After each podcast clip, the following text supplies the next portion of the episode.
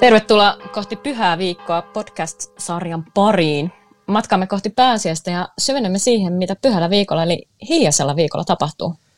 Tässä podcastissa tehdään siis matkaa kohti pääsiäistä ja matka kestää koko paaston ajan ajan, ihan sinne pääsiäiseen asti. Minä olen Joona Salminen, tuomiokirkkoseurakunnan pappi. Ja minä olen samasta seurakunnasta kanttori Anna Pullihuoma. Ja tässä kun tehdään tätä sarjaa ja matkaa kohti pääsiäistä, niin me tapaamme mielenkiintoisia vieraita, syvennymme heidän kanssaan pääsiäisen salaisuuksiin. Kohti pyhää viikkoa on tarjo- tarkoitettu kaikille, jotka haluavat syventyä pääsiäisen tapahtumiin. Valmistautuminen pääsiäiseenhän alkaa tuhka keskiviikosta. Tämä, siis tämä paaston aika alkaa silloin ja jatkuu noin seitsemän viikkoa pääsiäiseen asti. Joona, mitä sulle tarkoittaa paaston aika? Eri ikäisenä se on tarkoittanut vähän eri asioita. Et muistan, että opiskelijana suhtauduin siihen aika sillain, sanoisi tiukan ryppyotsaisesti ja, ja, ja tätä, sillä, sillä lailla semmoisena suorituksena, joka kunnon ihmisen on, on tehtävä, että se pääsiäinen sieltä tulee. Ja ehkä sitten sitten tota elämäntilanne ja elämänhallinta on kokenut semmoisia käänteitä, että totesin, että tätä voi lähestyä myös niin kuin muuta kautta, mutta mua on aina kiinnostanut hirveästi pa- paasto ja tämmöiset ruumiilliset ja he- henkiset, hengelliset harjoitukset niin kuin teemana ja si- sitä kautta sitten tuli vähän opinnoissakin niihin keskitettyä, mutta ihan näin käy- käytännön tasolla, että teoreettisestikin kiinnostaa kyllä kovasti. Tämä on super kiinnostava teema ja tästä on tosi paljon juttua eri puolilla. Miten sulla Anna, minkälaisia ajatuksia ja kokemuksia paastosta? No mulla on kanssa, mä yhdistän opiskeluaikoihin sen ensimmäiset kokemukset siitä paastosta, että, että tuun sellaisesta ihan tapakristitty perheestä, jossa nyt ei tämmöisiin asioihin ehkä niin pysähdytty. Ja ehkä sitä ei 90-luvulla niin hirveästi kirkossakaan puhuttu siitä, että mitä olisi paastoaminen tai jotain. Ja kun mä aloitin sitten reilu 20 vuotta sitten kanttoriksi opiskelun, niin muistan hyvin selkeästi sen, miten vanhemmat opiskelukaverit jotenkin ruokalassa puhui siitä, että nyt on alkanut paasto ja nyt minä jätän kahvin pois tai nyt minä siirryn kasvisruokaan. Ja, ja muistan silloinkin itsenkin niin kuin tehneeni kasvisruokakokeiluja siihen aikaan. Että ehkä se oli vähän semmoista niin kuin, just semmoista kokeilua ja suorittamista silloin parikymppisenä. Et sitten myöhemmin kyllä niin kuin melkein joka vuosi on ollut joku asia, mitä niin kuin erityisesti on halunnut pohtia tai jostain halunnut luopua näiksi seitsemäksi viikoksi, mutta täytyy sanoa, että tänä vuonna on vähän erilainen. Tämä pandemia on kyllä pistänyt sen verran uusiksi, että ehkä mun paaston aika on nyt, että me tehdään tätä yhteistä podcastia.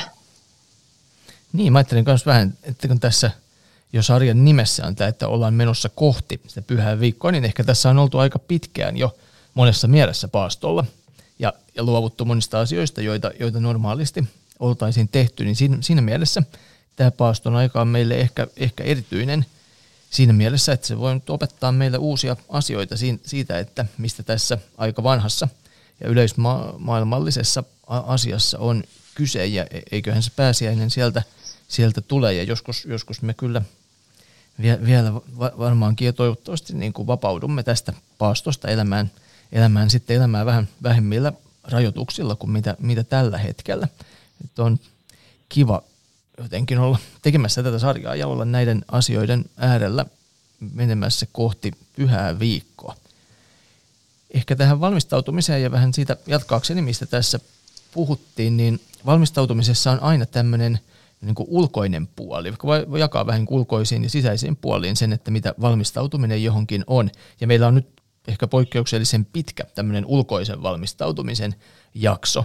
Ja, ja voi tietysti kysyä, että minkälaiset on ne niin kuin sisäiset tunnelmat siellä jokaisen itse kunkin niin sisimmässä tai minkälaiset ne on kodissa tai, tai perheessä, että minkälaisissa tunnelmissa ollaan, ollaan menossa kohti kevättä pääsiäistä ja mitä kaikkea siihen, siihen sitten itse kuulla liittyvää jonkinlaista vapautusta. Tässä varmaan suurin osa meistä maailman ihmisistä odottaa, että päästäisiin tästä tilanteesta niin kuin eteen, eteenpäin. Mutta, mutta pääsiäisen valmistautuminen on ollut kristikunnassa tapana ihan jo tosi varhaisista vaiheista asti ja siinä tietysti on pidetty tärkeänä tämmöistä sisäistä valmistautumista, mutta myös, myös ulkoista valmistautumista, mihin on sitten kuulunut just vaikka paastoaminen, sitten siihen on voinut kuulua, kuulua ainakin joillain vaikkapa pyhiinvaellus tai, tai jotain tämmöisiä niin ulkoisia, ulkoisia te, tekoja,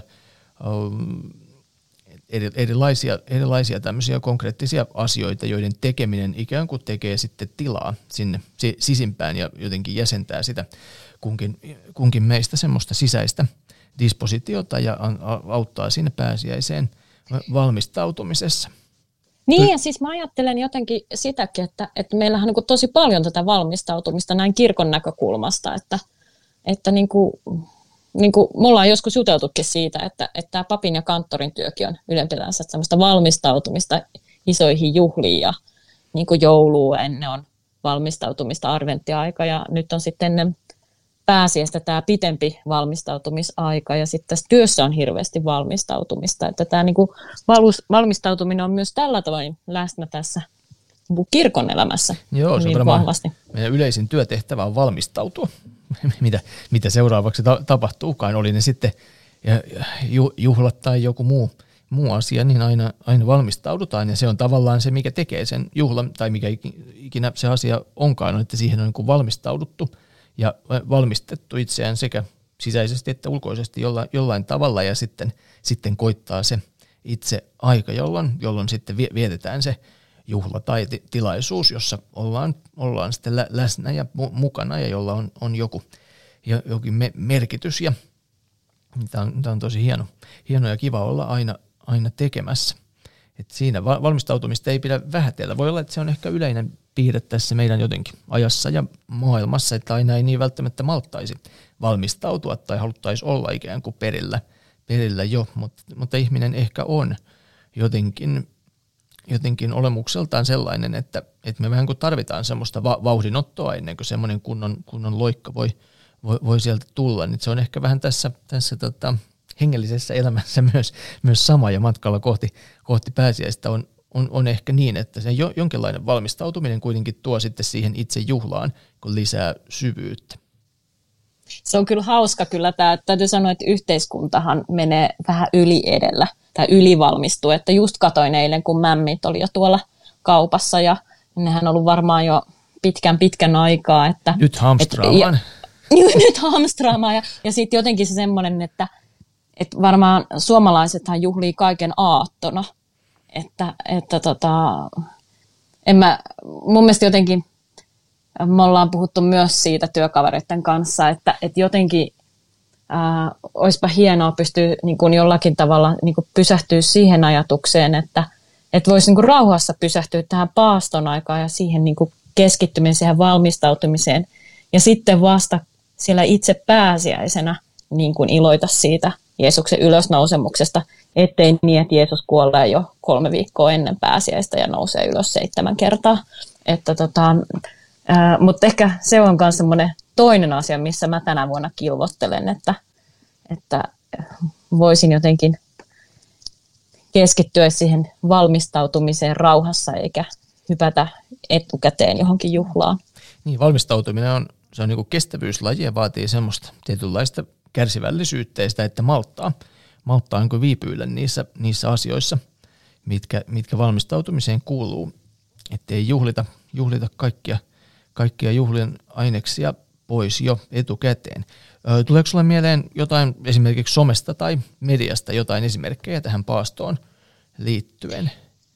Joo, siis tota, musta tuntuu, että tämä some on tuonut siihen niinku uutta näkökulmaa tähän paastoviettämiseenkin, että – et viime vuosinahan on näkynyt kaikki ekopaastoja ja, ja tota, nyt tässä on varmaan, olisiko se toista kertaa, kun on tämmöinen paastokalenterikin julkaistu tuolta kirkkohallituksen puolelta, että on niin kuin joka päivälle joku ajatus, jota miettii. Se näytti kyllä tosi mielenkiintoiselta tänäkin vuonna.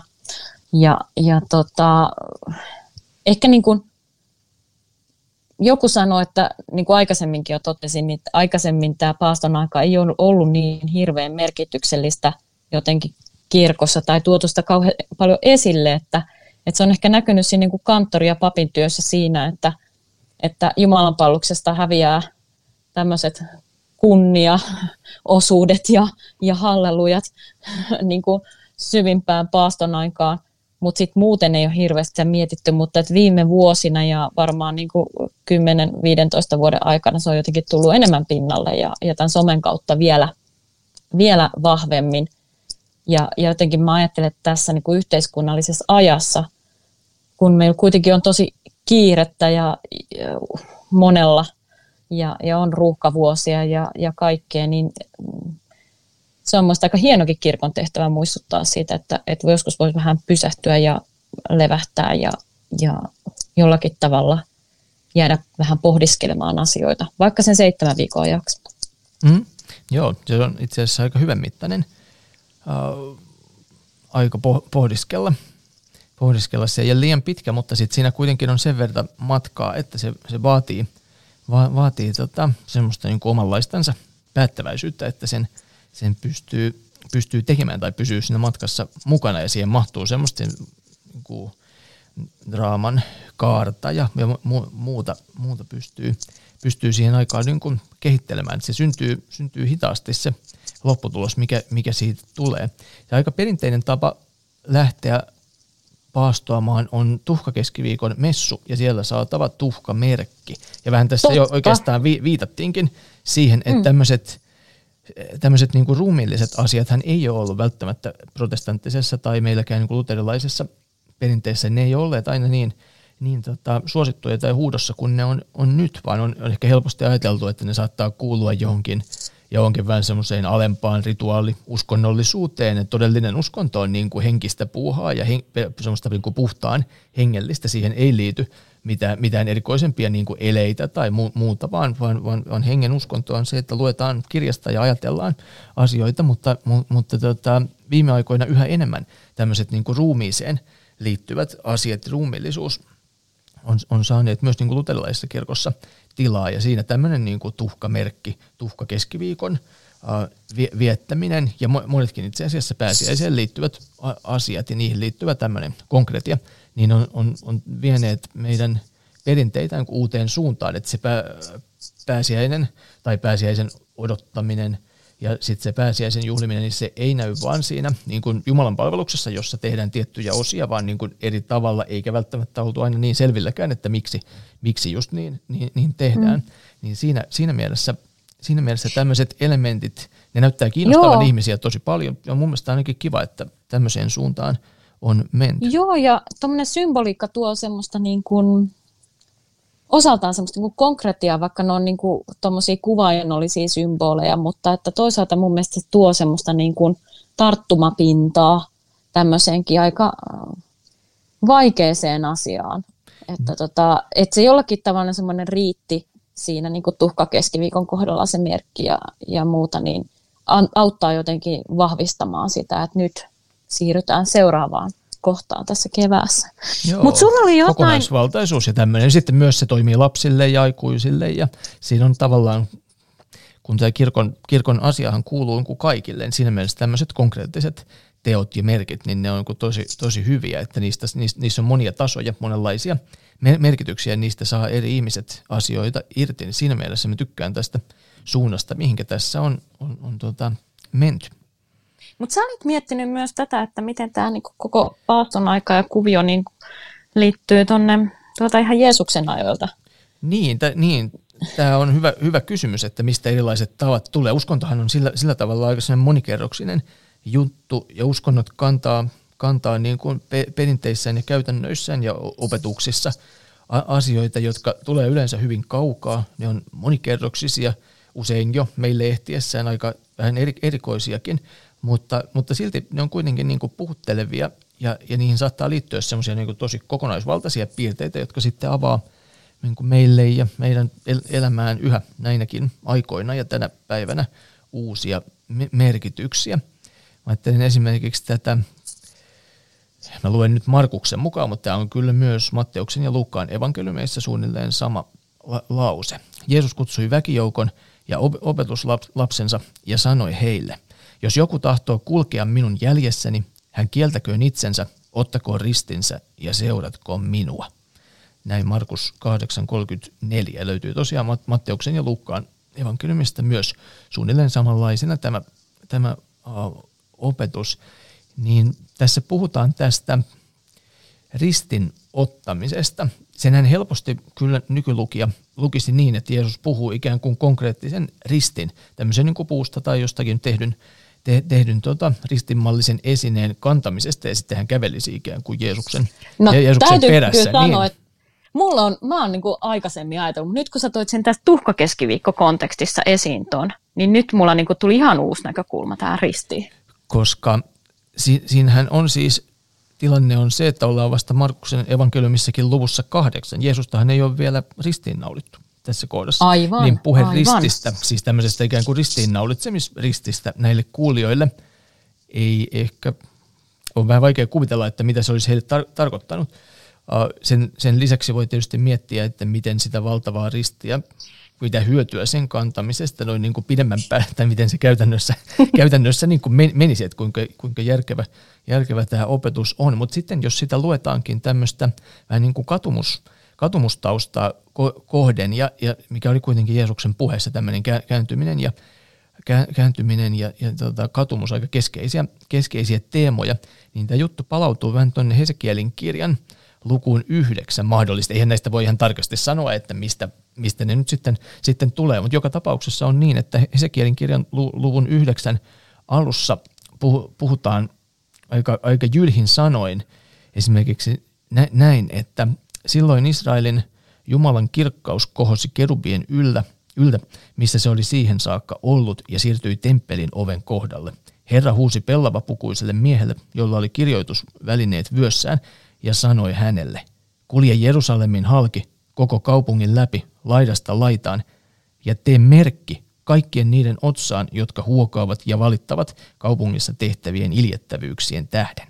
Tässä on sitten vähän ilmestyskirjassa luvussa seitsemän esimerkiksi viittaillaan vähän samoihin samantapaisiin asioihin, mutta tässä on vähän niin kuin tämmöinen tilanne, että kaupungissa tapahtuu, tapahtuu pahoja ja nyt profeetan pitää, pitää tämmöisellä omilla teoillaan vähän niin kuin puuttua – puuttua peliin. Ja, ja tässä puhutaan tästä merkistä. Tee merkki kaikkien niiden otsaan, jotka huokaavat ja valittavat sitä, mitä ympärillä, ympärillä tapahtuu.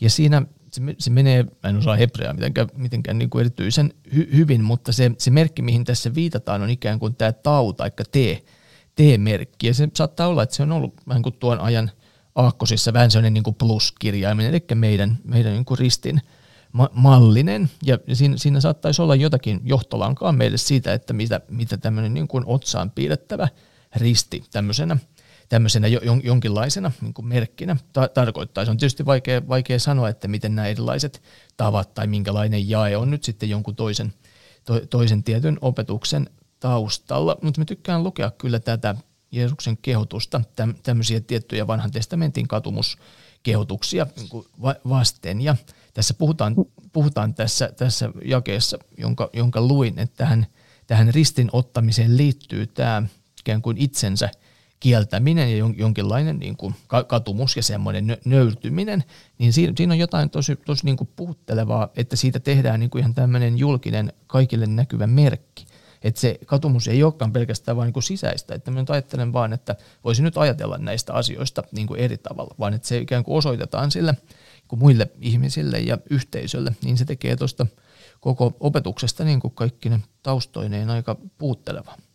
No niin, niin pitkä, ja sitten mä jotenkin selitys. ajattelen sitä vanhan testamentin niin kuin, äh, sitä Jerusalemin tilannetta, että just kun tuossa viitataan noihin ilkeyksiin ja, ja kaikkeen, että, että kun se on ollut jotenkin niin kakofoninen se semmoinen, että siellä on kaikkea mahdollista harrastettu ja, ja, ja niin kuin, että se on, niin kuin, on todellinen tilanne siinä niin kuin elämän niin, tavassa, että siellä se on yhteisö ainakin kaikkea. kokee, että tässä on ristiriita niin. sen, mitä sen niin. Niin pitäisi olla. Jotenkin niin, semmoista. Jo. Kyllä. No hei, vas, mulla tota, nyt vähän äh, viedä tuonne psalmeihin tämä mm. Tää keskustelu, kun se puhutaan vanhasta testamentista. oivallisesti. Joo, niin tota, tuhkakeskiviikkonahan usein luetaan tai lauletaan tota, psalmia, taisi olla 57 toi sy- syvyydestä minä huudan sinua, Herra. Ja, ja tota, se on hyvä, kun meillä on täällä teologiakanttori, niin me aina vähän eri näkökulmista lähestytään näitä juttuja, niin, niin mun täytyy kyllä sanoa, että, että mulle niin kuin tosi pysäyttävä on ollut just tämä koraali, tai oikeastaan siis tästä, tähän psalmiin liittyvä meidän virsikirjassa oleva virsi 267, sua syvyydestä avuksi nyt huudan Jumalani. Ja, ja tota, mä muistan, mä oon siis useampana vuonna tuhkakeskiviikkona sitä soittanut ja laulanut. Ja jotenkin se semmoinen, niin kuin tuossa aikaisemminkin, ää, just mitä puhuttiin, että et, et se, niin kuin, et se niin kuin jotenkin on hyvin syvällä se, se niin kuin tuska ja ahdistus. Tämä on just näitä jotain kummelijuttuja, nämä tuskat ja ahdistukset. Mutta, mutta tota, Liittyy kanttorin työhön kyllä. joo, joo, ehdottomasti. mutta mut jotenkin se niin kuin siinä tuhkakeskiviikon niin kuin paaston ajan alussa toi virsi. Ja sitten mulla on semmoinen tota, yksi määrätty biisi, joka liittyy tuohon virteen mielessä, jota on joskus myös soittanut ihan urkurina – niin kuin tuhkamerkin tota, laittamisen aikana. Hmm. Tuolla Johann Sebastian Bachilla, josta sanotaan, että se on niin kuin vähän niin kuin viides evankelista, niin, niin siinä on semmoinen urkukoraali kuin Aus Tiefernot Schrei ich zu dir, joka on just tuohon virteen 267. Ja se on siitä niin kuin hämmentävä urkukoraali, kun öö, nyt mennään vähän musiikin niin kuin tämmöisiin faktoihin tai terminologiaan, mutta tota, on olemassa siis fuugia.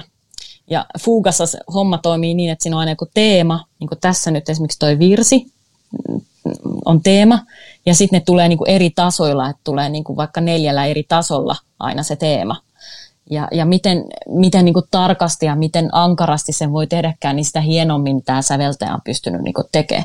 Niin tässä kyseisessä Austieferissä, niin, niin Bach pystyy tekemään kuusinkertaisen fuugan, joka noudattaa hyvin ankarasti kaikkea niin kuin säädöksiä. Ja se on niin kuin, sitä soitetaan vielä niin kuin ihan täysiä niin sanotulla pleno-rekisteröinnillä. Että jotenkin se, niin kuin, että mä niin kuin tosi sieltä syvästä, jotenkin tosi ankarasta lähtökohdasta lähestyn tähän niin tuhkakeskiviikkonakin luettavaan psalmiin, niin se on mua niin kuin muusikkona aika usein jotenkin herätellyt pohtimaan näitä asioita. Joo, psalmit muutenkin on niin kuin paastonajalle ja mu- muutenkin suositeltavaa, luettavaa. Niissä tosi hienosti käsitellään tämmöisiä sekä ihmisten yhteisön ja elämään, mutta sitten ennen kaikkea ehkä semmoiseen niin sisäiseen tilaan liittyviä. Tämä 57 salmi, niin se on niin katumussalmi, ihan perinteinen siinä, siinä lajissa ja paljon, paljon käytetty. Joo, ne on hienoja. Myös musiikillinen tulkinta tuo niihin sitten oman, oman li- lisänsä. Ja, ja sä olit Anna ajatellut tähän meidän sarjaan muutenkin vähän musiikkiin liittyviä asioita, niin voit kertoa siitä vähän lisää.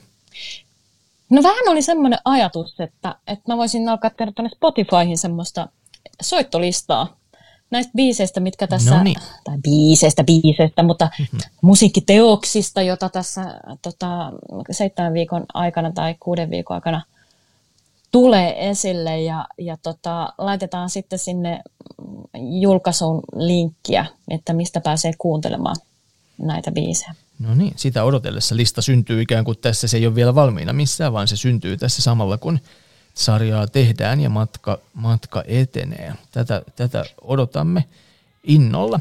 Ja, ja ihan ehkä yleisesti vähän tästä sarjasta vielä sanoa, että me perehdytään näihin niin kuin Jeesuksen elämän viimeisiin tapahtumiin ja ennen kaikkea siihen, että miten tätä pyhää viikkoa, hiljaista viikkoa on on historian aikana ehkä vähän eri puolilla erilaisissa yhteisöissä vietetty ja mitä annettavaa sillä meille voi, voisi olla. Kyllä se kullekin meistä meidän omaan elämään, omaan arkeen, niihin yhteisöihin, joissa me to, toimimme.